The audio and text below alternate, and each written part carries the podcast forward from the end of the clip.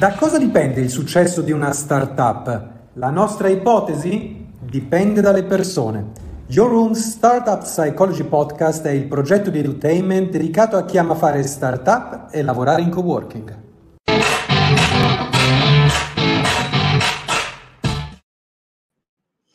Buongiorno a tutte, buongiorno a tutti, benvenuti al nostro podcast anche oggi abbiamo un ospite, Eugenia, che intervisteremo tra poco e cominceremo come sempre con la domanda chi siete e cosa fate. Eh, ma prima voglio ricordare a chi ci ascolta per la prima volta eh, che questo podcast non è tanto un podcast che parla di startup, ma che parla a persone che vogliono fare impresa eh, e che quindi cercano spunti, stimoli, idee, esperienze da cui attingere che non per forza devono essere quelli di altre persone che hanno fatto startup, perché ogni progetto è un progetto unico e eh, può diventare geniale proprio perché riesce a combinare ingredienti inediti, eh, magari che partono proprio da esperienze che apparentemente non hanno nulla a che fare con quel settore industriale o col modello di business e via dicendo. Quindi per noi è sempre interessante eh, conoscere esperienze a prescindere da quella che possa essere l'etichetta che gli vogliamo dare.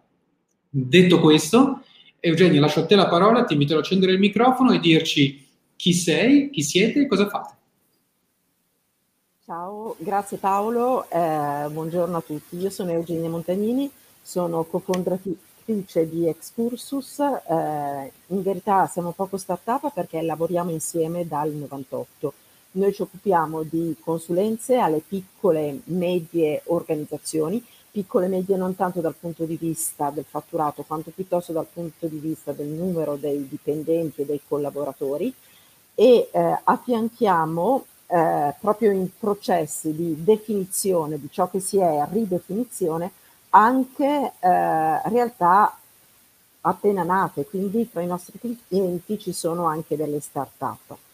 Al nostro interno diciamo che spesso in tutto questo lungo periodo, processo di tempo e di lavoro insieme, abbiamo sperimentato eh, rami d'azienda nuovi, tra questi il bando nella matassa, che per noi è stato eh, una vera e propria start-up, nel senso che nel 2014, dopo appunto eh, più di 15 anni che già si lavorava insieme, abbiamo dato avvio a questo servizio che si occupa di eh, finanziare progetti e organizzazioni.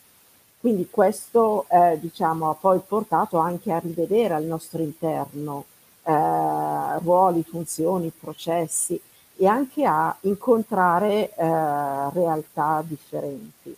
Se inizialmente le realtà che incrociavamo erano soprattutto realtà non profit del terzo settore, Ora c'è un terzo del, della nostra clientela proprio legata anche più a start-up che proviene dal mondo del profit e quindi da un certo punto di vista diciamo abbiamo eh, diversificato le interlocuzioni, quindi è stato poi necessario anche diversificare le attenzioni e affrontare i bisogni con eh, approcci differenti.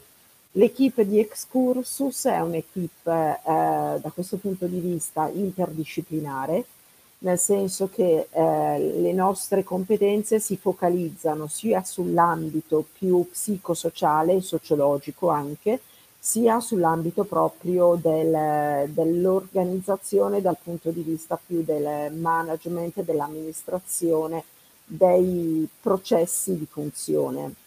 Quindi competenze eh, che abbiamo diciamo, maturato insieme nel tempo, ma che ciascuno di noi poi ha messo in excursus provenendo anche dal mondi e da esperienze precedenti.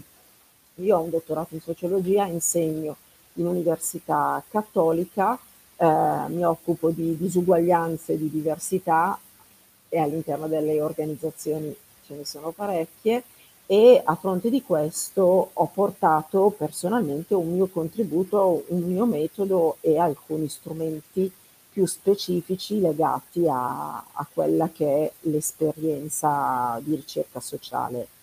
Questo per fare un esempio, ecco, rispetto all'eterogeneità dell'equipe. L'equipe è composta eh, da eh, 20, ma anche qualcosa di più, scusate, credo in questo momento di dimenticare qualcuno, consulenti, Alcuni di questi, otto, lavorano in maniera eh, definita con Excursus, altri collaborano, cioè oltre ad Excursus hanno anche altre organizzazioni. E la varietà dell'equipe è anche proprio legata al fatto della varietà e dell'eterogeneità delle realtà che, che approcciamo. Anche solo parlando di startup non parliamo di un mondo omogeneo, ma parliamo di un mondo eh, eterogeneo sia come genesi, cioè come si è venuta a costituire la startup, sia anche poi quelli che sono gli ambiti di interesse e di approccio stesso eh, della startup. E quindi l'idea di un'equipe allargata, anche consolidata, che condivide comunque un metodo di lavoro, un approccio che parte sempre dall'ascolto profondo, eh, è comunque un, diciamo il nostro plus valore. Senti, ti, ti, ti, faccio qualche domanda a partire anche da, da questa visione di insieme che ci, che ci hai offerto. Eh, allora, una cosa che mi incuriosisce molto è, eh, perché poi ovviamente andremo anche a parare su cosa fate con le startup e per le startup, perché è il tema di questo podcast, ma pensando a voi all'epoca in cui avete iniziato, eh, la curiosità è che cosa ha fatto sì che cominciaste? Cioè, è stata un'idea, è stato eh, la voglia di collaborare, è stato un bisogno, è stata un'intuizione, una, uh, una richiesta che è arrivata dal mercato? Cioè, qual, qual è stata la, la scintilla sostanzialmente che ha dato origine a questo progetto? E eh, come vi siete organizzate, organizzati in termini di eh, sostenibilità, no? eh, quello che mi piace sempre andare a indagare, soprattutto chi arriva dal, eh, con un background consulenziale e via dicendo, ehm, tipicamente è eh, profittevole eh, dal giorno 1, mentre tante startup rimangono non profittevoli per molti anni, e allora provare a vedere questo, eh, questo confronto Partirei da qua, perché poi ho altre domande, ma non voglio bombardarti. Allora, questo profittevole e non profittevole dal primo giorno è molto interessante, eh, Paolo, e lo condividiamo comunque anche noi nell'esperienza, nel senso che noi siamo nati da una passione, che era fondamentalmente la passione di ascoltare, affiancare e provare a far crescere un gruppo di lavoro che è posizione e eh, effettivamente se penso alla sostenibilità inizialmente c'è stata fin da subito una sostenibilità che poi non c'è stata e non abbiamo ritrovato per esempio in un servizio come il bando nella matassa, nel senso che il bando nella matassa racconta un po' l'esperienza di una startup all'interno di un'organizzazione. E eh, perché dico eh, il tema della sostenibilità è stato diverso? Perché in questo caso lanciare un servizio e lanciarlo all'interno di un'organizzazione già consolidata è stato sicuramente un aspetto positivo, ha voluto dire ehm, prima di tutto fare un lavoro molto forte che inizialmente non avevamo fatto con Excursus nel 98 con il mercato e quindi capire chi fossero i nostri competitor, ma ancor più in una logica diciamo da oceano blu, che cosa c'è e come ci possiamo diversificare, puntare molto sul nostro servizio, che è una logica che poi perseguiamo ancora oggi, cioè quello che facciamo oggi è sì, teniamo sott'occhio i competitor, ma soprattutto cerchiamo di leggere i bisogni delle organizzazioni, i bisogni dei nostri clienti, di chi potrebbe essere il nostro cliente e in questo modo di diversificare sempre il più possibile il servizio. Tra l'altro questo è un servizio complesso eh, si tratta di ehm, un database con tutti i bandi pubblicati in Italia e pubblicati all'estero ma interessanti per le organizzazioni italiane. È il servizio più completo, nel senso che noi proprio pubblichiamo tutti i grants, tutte le opportunità, non stiamo a fare una cernita per categoria e di ogni opportunità diamo una scheda dettagliata eh, al punto tale che non ci sono competitor. Ma detto questo, questo servizio che è partito dai bandi e che oggi arriva persino alla finanza d'impatto nell'affrontare le realtà, perché si parte dall'identità del progetto del servizio, si tiene conto del bisogno per poi capire quali strumento di finanziamento. Ecco, a fronte di questo, diciamo che c'è un costante eh, diversificare il servizio, tenendo conto appunto del mercato e dei bisogni. Dall'altra parte posso anche dirti che il 2020, che è stato un anno eh, orribile per tantissime realtà, per, l'anno del, per il bando della matassa è diventato l'anno della maturità. Per cui eh, quello che è stato un processo di crescita ha visto il break even e ha visto anche un, iniziare a portare un, uh, un profitto a tutta l'intera società. Questo vuole anche dire che, eh, come io dico sempre, dico spesso anche alle realtà piccoline, eh, a volte è necessario diversificare i propri servizi proprio per rendere maggiormente sostenibili quelli che magari ci stanno anche più a cuore, ci appassionano di più, per dire. Anche se tutto sommato noi facciamo comunque un lavoro che ci piace moltissimo perché eh, la consulenza, l'affiancare, come sai bene anche tu, le persone, le organizzazioni è veramente un bel lavoro. Senti, ci, ci colgo due cose interessanti in, in quello che, che, ci stai raccontando. Da una parte, e lo esplicito eh, proprio a beneficio di chi ci segue, no? Eh, da una parte il fatto di dire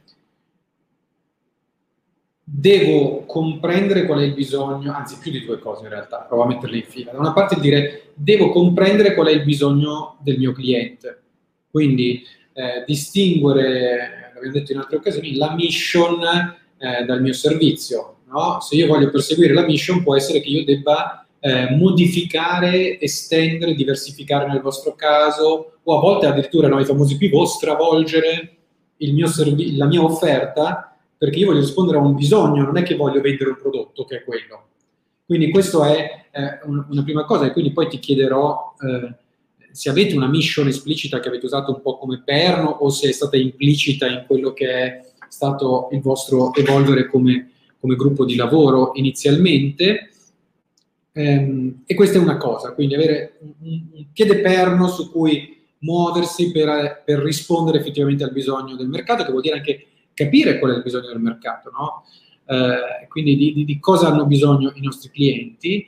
Eh, il fatto che questo movimento eh, sostanzialmente abbia un impatto molto forte sul proprio collocarsi nel mercato, nel senso che prima si appartiene a una categoria che per esempio è quella dei consulenti e poi di colpo si appartiene ad un'altra categoria che è quella dei fornitori di servizi eh, o addirittura a una categoria che non è ancora eh, classificata perché è un ibrido, il famoso oceano blu a cui, a cui facevi riferimento, no? quindi come il rispondere a un bisogno ci porti anche in qualche modo, ci guidi anche proprio nel, eh, nell'affrancarci dalla, dalla, competizione perché andiamo a trovare un nostro modo unico di andare a rispondere ad uno specifico bisogno eh, che non è ancora catalogato e su questo ti chiederò, quindi sul primo ti chiedo della mission se c'è, sul secondo ti chiedo del il mercato era pronto a questa nuova categoria, ovvero sapeva classificarvi, eh, mettervi, eh, catalogarvi, cioè dire tu a cosa mi servi e chi sei. Eh, perché uno dei temi di molte, eh, di molte startup è quello di dire io esco con una proposta, il mio cliente intuisce eh, che ha bisogno di me, ma non ha ancora le categorie per, per gestirmi, nel senso che non sa uh, a chi attribuirmi, a quale budget banalmente, se parliamo di chi lavora con, con, le grandi aziende, no? chi, chi, è che deve pagarla questa cosa? Eh, il finance, l'amministrazione, le operations, il sito produttivo, piuttosto che no, a seconda di quelle che sono le, eh, le, le, op- le opzioni e le cose. Eh, l'altra cosa che mi sembra interessante eh, sottolineare è il fatto che questa intuizione, per quanto sia arrivata dopo, ha richiesto una certa perseveranza prima di, come dicevi tu, maturare, arrivare a break even, no? E quindi dire che cosa mi ha fatto dire vado avanti anche se mi sembra che non ci sia un ritorno immediato.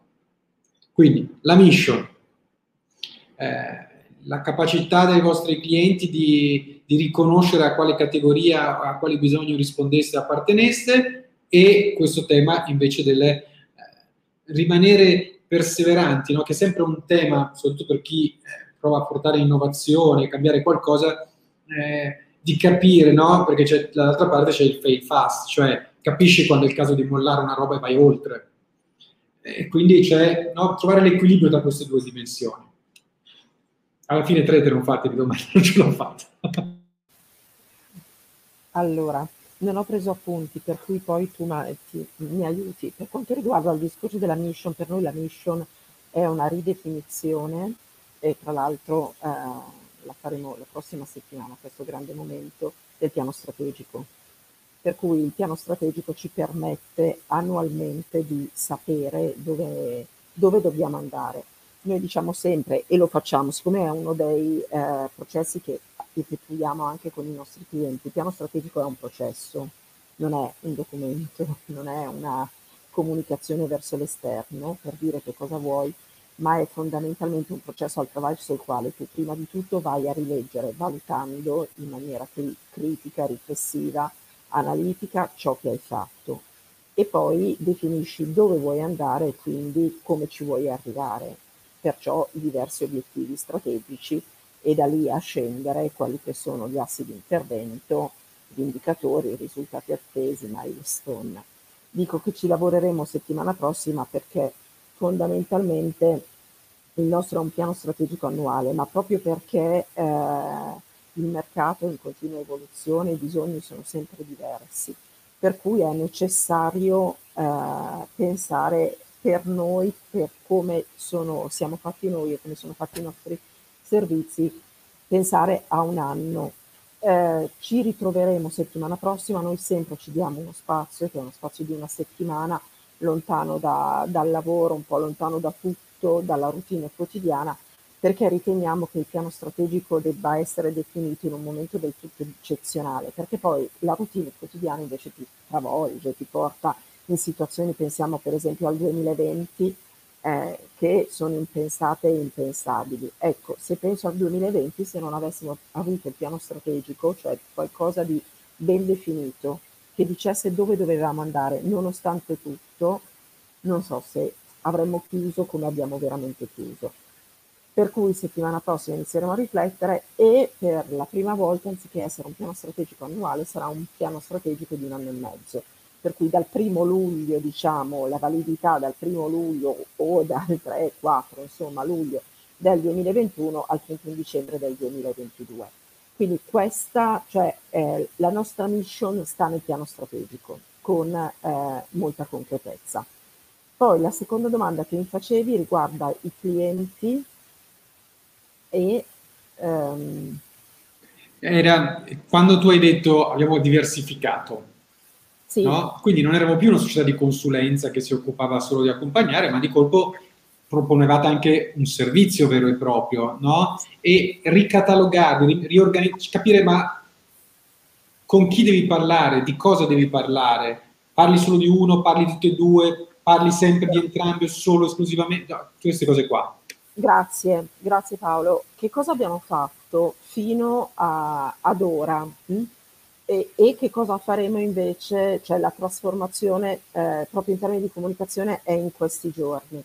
Allora, finora abbiamo tenuto eh, distinto il servizio dal resto dell'organizzazione. Siccome stiamo parlando di un servizio grosso che si sta posizionando come servizio più completo è già posizionato, ma anche dal punto di vista della comunicazione come servizio più importante in Italia, allora abbiamo deciso di tenere distinti. Quindi abbiamo tenuto distinto per alcuni anni eh, excursus dal bando della matassa, tant'è che poi siamo arrivati a costituire anche due società. Ora abbiamo pensato che dal punto di vista della comunicazione i tempi sono maturi per tornare ad associare. Perché? Perché ormai con tanti clienti che arrivano dal bando della matassa arriviamo poi a dei processi e percorsi di consulenza e viceversa, cioè nella consulenza ci capita anche di andare a proporre il bando della matassa piuttosto che i servizi di progettazione. Ecco, eh, ora siamo sufficientemente forti per affiancare eh, con la certezza non solo di preservare l'uno e l'altro ambito, ma addirittura abbiamo visto perché è già così che li rafforziamo vicendevolmente. Sicuramente ciò che è strategico è la comunicazione, e quindi è strategico anche riuscire a farsi affiancare, come a noi è avvenuto dopo diversi tentativi, da chi coglie effettivamente qual è la nostra essenza, qual è il nostro eh, plus valore, qual è la nostra mission. Perché in tutto ciò l'aspetto comunque dell'ascolto dinamico e profondo per noi è importantissimo, cioè eh, sia che si tratti di consulenza, sia che si tratti di qualunque altro servizio, addirittura il bando nella matassa, noi pensiamo che eh, non si può entrare in tutte le, re- le realtà nello stesso modo quindi già ci irrigidiamo quando, pur usando anche noi questa espressione, si utilizza il termine modello, hm? modello di business, modello di approccio. Sì, ma la realtà è complessa e questo è un modo di semplificarla. La strada della semplificazione non solo non ci piace e non ci diverte neanche, ma la troviamo profondamente sbagliata. Cioè se noi affianchiamo un cliente dobbiamo essere certi di non fare danni, di aiutare veramente quel cliente a crescere ma aiutarlo anche nella concretezza.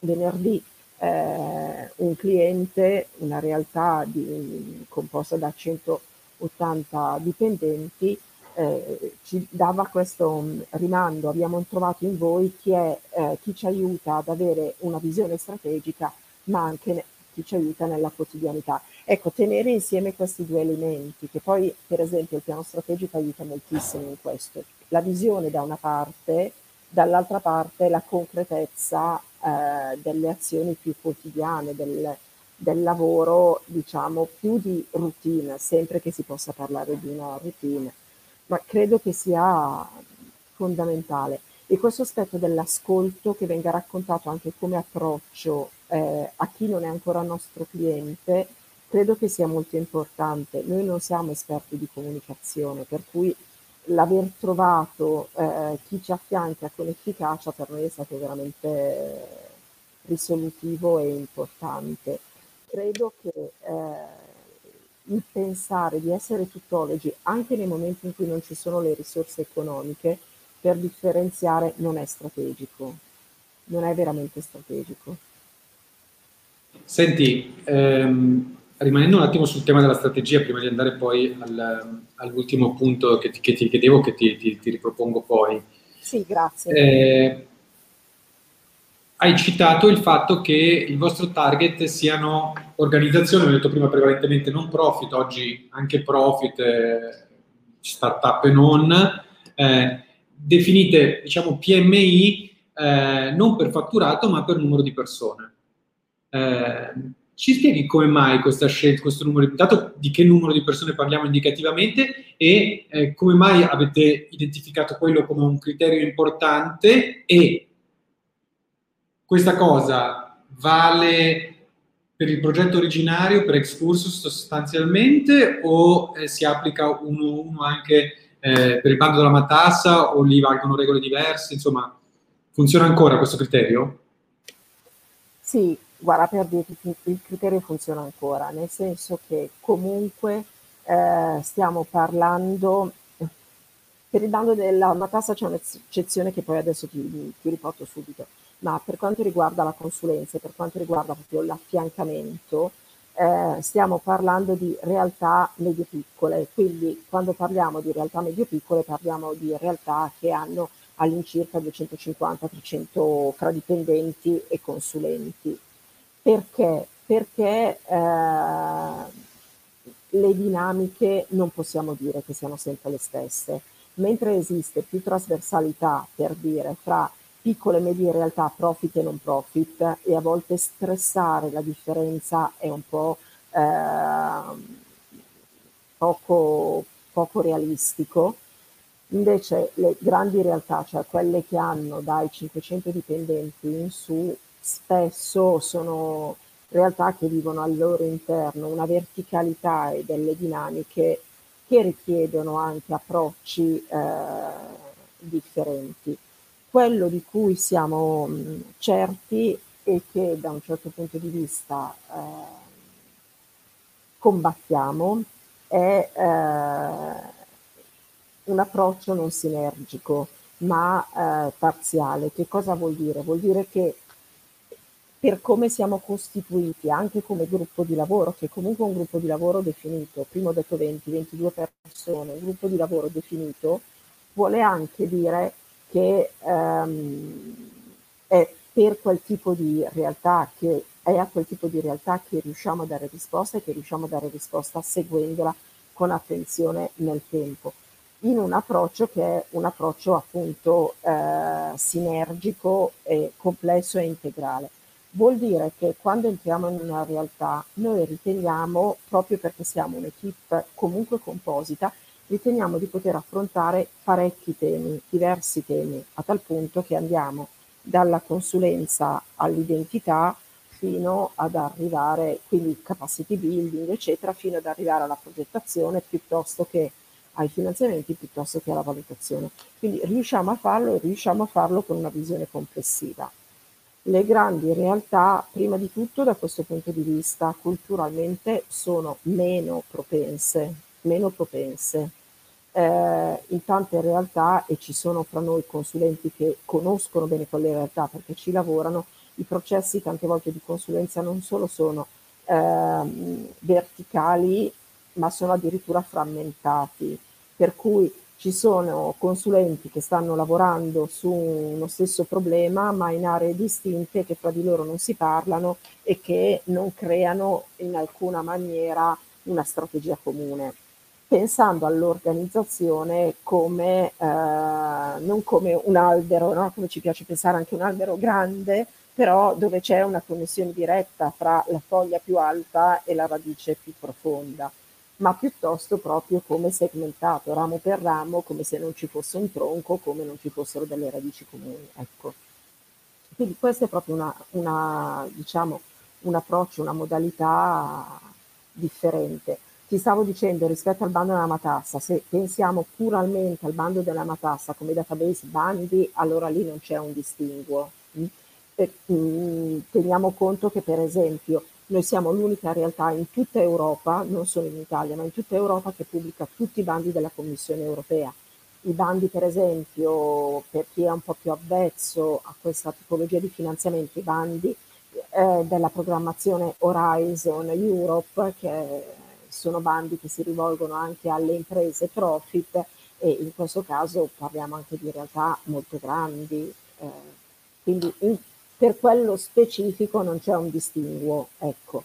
Per quanto riguarda invece la consulenza più ai finanziamenti, anche lì abbiamo iniziato a, a porci delle domande, a porci delle questioni, sempre pensando a realtà medie piccole, quindi in quel caso si arriva a un massimo di 500 eh, dipendenti però sto parlando di consulenza, invece semplicemente ricerca di, di bandi, lì non c'è appunto alcuna distinzione, anzi volendo anche un punto di forza quello.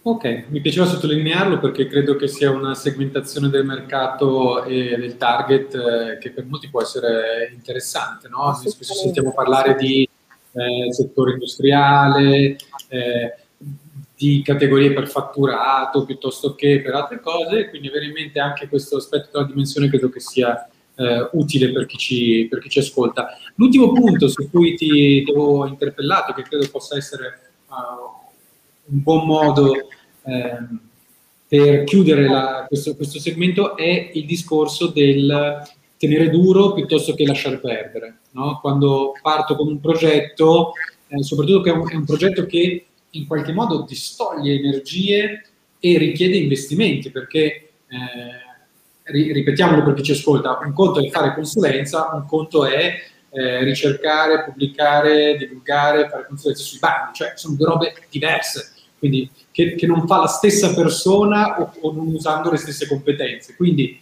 questo vuol dire che tu devi avere nuove competenze, eh, una gestione di un progetto, via dicendo, e se questo non si paga, all'inizio uno dei problemi se li pone perché adesso non so voi che disponibilità aveste in termini economici per finanziare tutta questa operazione, eh, però diciamo che in generale comunque uno si interroga sulla sostenibilità o meno di un progetto e sul fatto che abbia senso o meno perseguirlo. Sì, allora sicuramente eh, ci sono progetti che nel tempo abbiamo intrapreso e e che nell'arco magari di due o tre mesi ci siamo accorti che non portavano da nessuna parte. Eh, su questo perché abbiamo tenuto eh, duro, continuiamo a farlo e continuiamo a farlo crescere, ad ingrandire e a offrire appunto poi opportunità diverse, perché c'è un bisogno, perché c'è un bisogno estremamente concreto e perché sul mercato non c'è un servizio così. Mi verrebbe da dirtelo in questa maniera, non so se sono eh, sufficientemente chiara. Eh, quando, se io penso a quelli che sono i, i progetti e servizi che poi alla fine non sono decollati o non decollano, perché è importante metterne anche tanti sul tavolo, poi si vanno a vedere, valutare, eh, con un certo anche dinamismo, pragmatismo e leggerezza anche, senza fare una tragedia se poi non si va da nessuna parte. Eh, magari c'è il bisogno, però c'è già qualche cosa di simile, per cui non conviene, non conviene. Oppure ti rendi conto che il bisogno eh, non è un bisogno così maturo, non è un bisogno così chiaro. Eh, è un'intuizione, ma è un'intuizione che eh, non ha ancora culturalmente eh, la possibilità di, di radicarsi e di, di, crescere, perché alcune volte è solo una questione di tempi, cioè anche qua non voglio fare della retorica, però è proprio un dato di fatto. A volte per alcune idee, alcune te- intuizioni, i tempi non sono ancora maturi magari devi avere la, l'attenzione, l'accortezza di tenerli lì per uno, due, cinque anni e poi il tempo ci sarà, sicuramente. Nel frattempo lavorare in altra direzione proprio per eh, creare quelle risorse di competenza ma anche economiche che poi ti permettano di riprendere in mano quel progetto quando sarà il tempo giusto. Questo sicuramente. Quindi questo è uno dei temi che, che voi andate a discutere nella vostra settimana di allineamento strategico, sì. eh, no? quali progetti hanno senso, non hanno senso, a che punto di maturità sono dal punto di vista del mercato, dei bisogni, dell'offerta. Sicuramente, e anzi so già che c'è chi si è preparato, si sta preparando e arriverà eh, con una serie di input che magari già negli ultimi mesi sono emersi e che ora dobbiamo un po' cercare di, di capire se e come perseguire nel prossimo anno e mezzo.